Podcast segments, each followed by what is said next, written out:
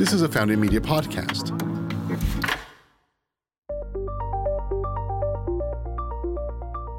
Welcome to From Tanks to Teleportation, a podcast where we explore the intersection of technology, business, and national security with the leaders of the Defense Innovation Unit, which is part of the U.S. Department of Defense. I'm your host, Dan Dillard, and as always, I'm joined by my co host, Zach Walker, the Texas lead for the DIU. Today, we're joined by Congressman Mac Thornberry. He served in Washington as U.S. Representative for Texas, 13th Congressional District since 1995. In that time, he spent four years as chair of the House Armed Services Committee. As chair, he spearheaded a major DoD acquisition reform project that has received bipartisan support. Before his time in Washington, Thornberry worked on his family ranch with his brothers and practiced law in Amarillo, Texas. Let's jump into our exciting conversation about the legislative work he's done that's made organizations like the DIU possible.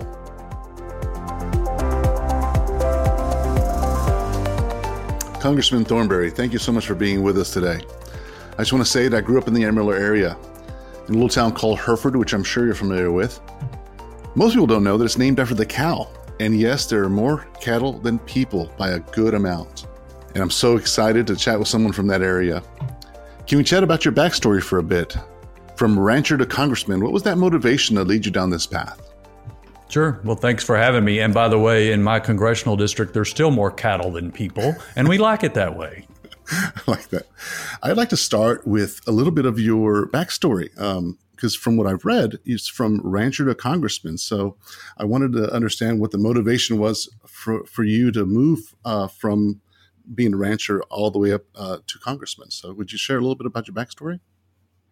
Well, my family still thinks I'm very strange for what I've done uh, over the past 26 years. But uh, none of my family's ever been involved in politics before. But somehow, as I was growing up, spending a lot of time with my grandfather, riding around in the pickup, doing stuff, I understood that people uh, in Washington, D.C. were making decisions that affected us seven miles down a dirt road outside a town of 2,000 people.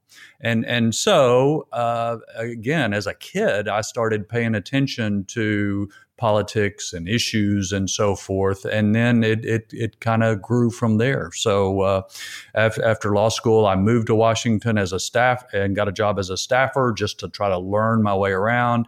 Um, and and then moved back home to the Amarillo area, practice law in the cattle business with my brothers, and that's what I was doing when I ran for office.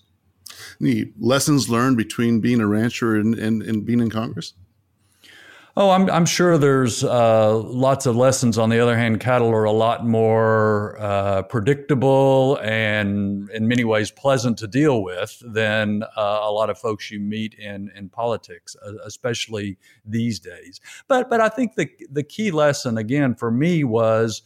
Uh, decisions that are made that seem remote, that uh, you know, just don't seem that related to your daily life do have consequences. Uh, even if you're out on a cattle ranch, if you're in a suburb, a city somewhere, th- there there are real consequences to the decisions that government makes for us. And so everybody doesn't have to run for office, but everybody has to pay attention and and vote and be involved. Congressman Thornberry, I just want to say it's a tremendous honor to have you on our show today. So you chaired the House Armed Services Committee from 2015 to 2019, and have to say, first Texan to ever do that, which is really wonderful. Could you talk a bit about some of your greatest accomplishments in that capacity on on HASC? Well, the thing about serving in Congress or any legislative body is that no one accomplishes anything on their own uh, you cannot get something even out of the House without convincing 217 other people to agree with you. And then you got to get through the Senate, obviously, and the White House and so forth. So I don't think there really is such a thing as uh, individual accomplishments when it comes to, to legislative bodies. For, for me as, as chairman, uh, I, I, I, tried to guide the committee focusing, I guess, in two big areas. Or, or, uh, one is uh, because of the reductions in defense spending, we were having a readiness crisis, and we had to turn that around. And and and so just top line dollars as well as where those dollars were spent for training and maintenance and kind of those basic things that don't sound very sexy were a, were a big thing. The other thing that I started working on before I was chairman was uh, trying to help streamline uh, and and and make friendlier DoD for doing business with, uh, because the uh, the way the world was changing, the speed with which the world was changing, the way the speed with which technology was changing, did not fit 1950s style bureaucracies, and so acquisition reform um, and and trying to help the department be more innovative and a friendlier place for innovation was was something else that uh, I have thought was important, and frankly, it's it's continuing even as I'm ranking member. Uh, those both of those things have been bipartisan, and so Chairman Smith, Adam Smith, and I are continue to work on a lot of these uh, issues in both categories there's typically a thread that takes us from one interest of life to another to the next step. Um, and I noticed one thing, and I just again growing up in the Panhandle and just the the friendliness and communication that we have as a as a culture up there, I can see how that translates. In um, 2020, the Almanac, Almanac of American Politics says you are one of Congress' brainiest and most thoughtful members on national and domestic issues, security issues. So I'm curious where your appetite from for security issues came from. I don't know. Um, I as a, as a kid, as I was mentioning, I went pretty much directly from reading the Hardy Boys into World War II. And, and so I have been very interested in national security f- from a very early age. Uh, I had an uncle and a couple of great uncles, I guess, who participated in World War II, but nobody in my family is really part of part of the military. But but but again, I, I, I have been incredibly fortunate. When I was a staffer on the Hill, I got to do defense issues uh, my first priority after I was elected to Congress was to be on the Armed Services Committee, and now I will uh, complete 26 years there, as well as roughly 14 on the Intelligence Committee. So I have been able to work in the field number that I think number one is the most important thing government does, and that is to defend the country, but also where really my passion is, and I'm just incredibly lucky about that. Congressman, you mentioned acquisition reform, and certainly you've been a tremendous champion of DoD acquisition reform, trying to get technology that warfighters need as quickly to them as, as humanly possible. In your experience, you've seen all of these DoD innovation organizations come and go. What is your perspective on all of these different efforts, and why do they even need to exist at all? Well, uh, as, as, as I mentioned before, uh, the, the, the acquisition system that had been set up did not meet the need, uh, either of the pace of technological change or the myriad of threats and and the way that they are changing, and and so we had to do something different. Uh, and and and my view has been uh, we need to do try to change the big acquisition system, but on the other hand because the need is so urgent, we needed to create some other entities as workarounds, if you will, or other authorities as workarounds so that we could, you know, let a bunch of flowers bloom, see what worked, but but also meet the need of the moment because changing the big acquisition system inevitably takes time. We can write all the laws we want to and DoD will eventually get the regulations to implement those laws, but you're still dealing with culture and the way people have learned how to uh, to manage a program or or, or to to uh, invest in new technology. So so cultural change takes time. And I think you are seeing now some change, significant change, take place within the department. Uh, because the department leadership is also on the same page about uh, speeding up innovation and getting uh, the best technology our country can produce into the hands of the warfighter faster.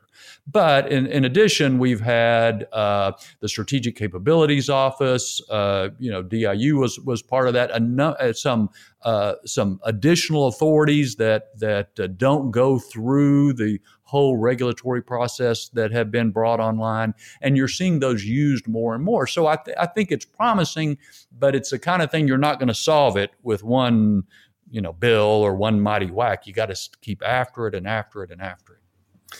Over your long career as a congressman, I, have read where you've been involved in a number of things from uh, leading in creating the National uh, Nuclear Security Administration to improving the nuclear weapons complex to even establishing the, the Department of Homeland Security actually before 9 11 happened. So I'm just curious what concerns you were seeing at that time and how that's changed over time. Well, before 9 11, you could see uh, some of these terrorist type incidents occur in the, in the Middle East. I, I moved to Washington and got a job as a staffer doing defense just before the Beirut bombing uh, occurred in, um, in, in Lebanon. And, and so, uh, again, it, it, it didn't doesn't take a genius to figure out that we can't be uh, isolated or insulated from those events uh, forever, that they were going to come home to us. But, but the other thing, to give credit where credit is due, there was a commission that looked at future security needs. And one of their recommendations was we've got all of this scattered approach to defend our homeland, and it needs to be brought together into, into one coherent department. So I, then and often I borrow ideas from smart people uh, and and try to generate some momentum that uh, can help them be enacted. And obviously, after 9 11, lots of folks said, well, we better do something. And, and so it, it, it still wasn't easy. It took some time. But when President Bush uh, decided we needed to do it, it, it, it took place. Speaking of momentum, in 2017, you said that you wanted to see more of the Defense Innovation Unit, how we were going to meet our mission. Of course, sir, you came to visit the Austin office in, in 2018, and it was a, a similar message. So, a couple years later, I would love to get your thoughts on on what DIU is doing right. Really, what else should we focus on? You know, what do the next couple of years hold for for defense innovation? Yeah, I, I think uh, DIU is is getting its legs under it and developing momentum uh, in in a positive way. You know, DIU was was begun by Secretary Ash Carter, and and there was, there was some criticism that this was just Ash's kind of pet project and and would fade away when he left. Uh, but I, I think that having that essential link between uh, many of our top innovators in the country and DoD has proven valuable, and uh, and and will continue to be valuable for for some time. Uh, as as you know, one of the big challenges uh, for uh, DIU or, a lot of these uh, interactions that that occur with with the with the private sector is how do you take a good idea that is developed and get it into a program of record so that it does get into the hands of the warfighters. Um, you know, there, there's something that's called the Valley of Death, and it's true not just with programs DIU uses, but the, some of the small business innovation programs and, and a number of things. It, it, so it's still a, it's still a challenge. There are still challenges out there. But uh, I think DIU plays a very valuable role in facilitating that interaction uh, that with uh, much of, of the civilian sector and Department of Defense. Since we're all in Texas, and Zach, I love the boots, by the way. I'd like to focus on Texas for a moment, and and since you're really familiar with with what's going on uh, within business and Congress uh, in Texas, what is your thoughts on how Texas is evolving, uh, in your opinion, to meet tomorrow's challenges as an innovation center? So we're talking about innovation and just what are your opinion about Texas? Yeah, well, it, it's exciting to me because obviously I want uh, Texas to always be on the forefront uh, not just innovation, but of defending the country. And, and so it, it's a lot of things coming together. I think, in, in particular, what's happening in, in the Austin area, where you have uh, close proximity to Fort Hood and, and all the bases in San Antonio and so forth, you have more and more of the technology community that is not only moving but growing in, in the Austin area. But you still have the Texas work ethic, the uh, favorable business climate in, in Texas. So you get a number of things, and, and I, I should say you have the University of Texas and all of its enormous resources. Um, but but they partner with A and M on stuff, you know. Mm-hmm. So you get a whole lot uh, there together in a favorable climate. And I think, especially when it comes to national security, that is very exciting for for for the future. As Texas goes, so goes the nation. Although yeah. I may be a bit a bit yeah. biased there. So we're going back to the the DoD looking forward again into maybe the next 26 years, you know, where where do you think the DoD and and frankly the nation in national security need to focus so that the U.S. can remain competitive? And maybe more specifically, if you were to grade the DoD on innovation, what grade would we get? Ooh, um, I don't know. That, that that that's a challenging thing. There are some really good things happening uh, at, within DoD and within the private sector that often does business with DoD. Uh, on the other hand, I still think it's way too hard uh, for companies, especially small and middle-sized companies who don't often do business with DoD, to uh, get a, be a part of that system and to engage and, and bring products and, and services to fruition. So I don't know, maybe we're somewhere in the C minus category uh, overall.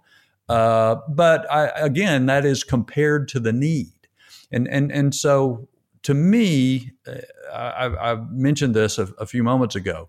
Never before in our history have we had so many threats to deal with all at the same time. From the big strategic nuclear deterrence to you know the very small little germ or, or, biological threat that you don't know if it's natural, you don't know if it's man made, and you don't know how fast it spreads, but you got to be ready to deal with whatever that may be. And, and the whole panoply of uh, threats coming from Russia, China, Iran, North Korea, terrorists.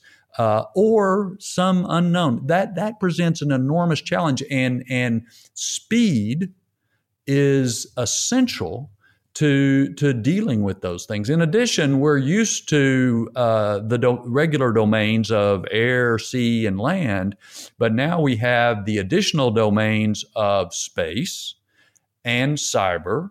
And some people think even information can be a domain within itself. And, and so if you look at this matrix, if you will, of threats and, and domains, the only way that we can adequately protect the country and the daily lives, quality of life, et cetera, of, of Americans is to be as innovative as possible, to, to, to be alert in identifying challenges and to have solutions come to the fore, be deployed uh, with people who know what they're doing as, as soon as we can. And, and all of that means we can never be satisfied with uh, the innovation at the department. Uh, we've still we've got to keep pushing uh, because the threats and the adversaries keep pushing and looking for for weaknesses, and and uh, uh, we do all of that in in the, in the defense budget for fifteen percent of the federal budget. Uh, we, in my view, we protect everything else for in the country for 15% of the federal budget, the lowest it's been since I don't know a long, long time. That makes sense. In that same thread, a couple of years ago, you wrote about the correlation between needing a strong and a vibrant economy to fund our military. Uh, fast forward, it's now 2020, and our economy has been hit with a myriad of new challenges, and there's many funding needs uh, in structure and society. So, how does that affect our military funding, and what can be done about that so we can take care of all areas. Yeah. Well, I, I think there this is a key area where our national leaders, and I'll include me others in Congress, as well as presidents, have not done a, a good job in explaining to the American people the interrelationship between defense and the economy and, and our quality and of, of, of life. Uh, I, I, believe everything uh, in this country uh, from longer lifespans to improved standards of living to uh, you know increase uh, democratic participation ultimately rests on a foundation of a strong national defense. And especially if you look at what's happened since the end of World War II the decisions we've made to engage in the world to keep a strong military and you look at the progress the world has made more uh, none more than individual Americans that that that those key decisions have provided the foundation upon which enormous progress has been made. So, so the way I look at it is in order to have economic growth, in order to have continuing improvement in quality of life, length of life, all of those things, you got to have a strong national defense as as a basis. And then the other side is that much of the innovation occurs in that growing economy. And we have to bring that into the Department of Defense in order to defend ourselves. It used to be the government could invent whatever we needed to shoot or, or fly or what. We can't do that anymore. And especially these days where there is this uh, decoupling, as they say, between the US and China, uh, the importance of not only uh, having a innovation base that we can depend on, uh, but seeing that it grows at the appropriate pace. When you've got this adversary out there that's throwing money and people and has have no ethical guidelines on what they pursue in, in that sort of competition we have to have our own economy grow. So it really is chicken and egg. We've got to have both and they've got to work together. I learned a lot today and i'm sure our audience did as well thank you so much for connecting the dots for us um, on your life, your experiences, and your contributions. Appreciate uh, we appreciate you taking the time to chat with us today. Yeah, well, thanks for having me, and thanks for what y'all do. Thanks so much, Congressman. Thanks again, Congressman Thornberry, for sharing your perspective on DoD spending and acquisitions. Before we go, we should note that after 25 years in Washington, Representative Thornberry has chosen not to run for re election. So, we want to thank him for his service to Texas and the nation. As we've discussed, he's had an impressive career and has made a lasting positive changes for the DoD. If you enjoyed this episode, please be sure to subscribe and share it with a friend or colleague. And if you haven't already, be sure to listen to the previous episodes from Tanks to Teleportation to learn more about the exciting work the Defense Innovation Unit is doing. From Tanks to Teleportation is a partnership between the Defense Innovation Unit and Founding Media. It's created in Austin, Texas. To learn more about the DIU, please visit our show notes. Thank you for listening.